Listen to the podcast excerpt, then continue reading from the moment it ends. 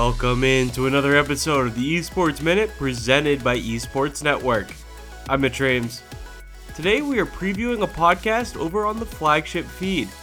In an episode that just went live, I talked with my co host Max Bettendorf about the role indie games play in esports. We covered what constitutes an indie game and how the technical definition of an indie differs from what people first associate with indie games.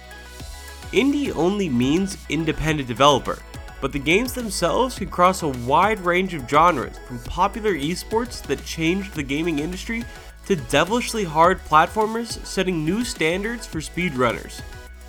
The best case of an indie game in esports is League of Legends.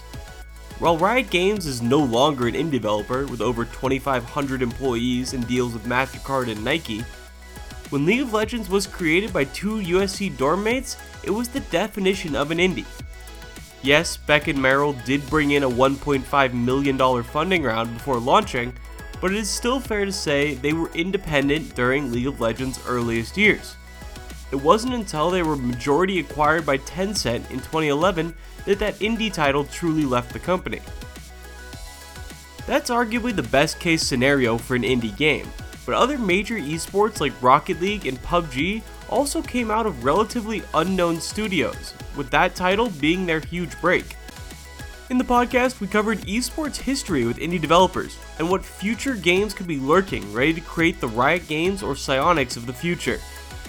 The podcast goes on to talk about some of the best indie games out right now, the viability of speedrunning as an esport in the future, and my idea for an annual indie based esports event. You can find that full podcast by moving over to the Esports Network podcast feed or by going to the recently launched esportsnetwork.com. That's all for this episode. I'll be back on next week for Money Monday, breaking down the biggest deals in esports over the past week.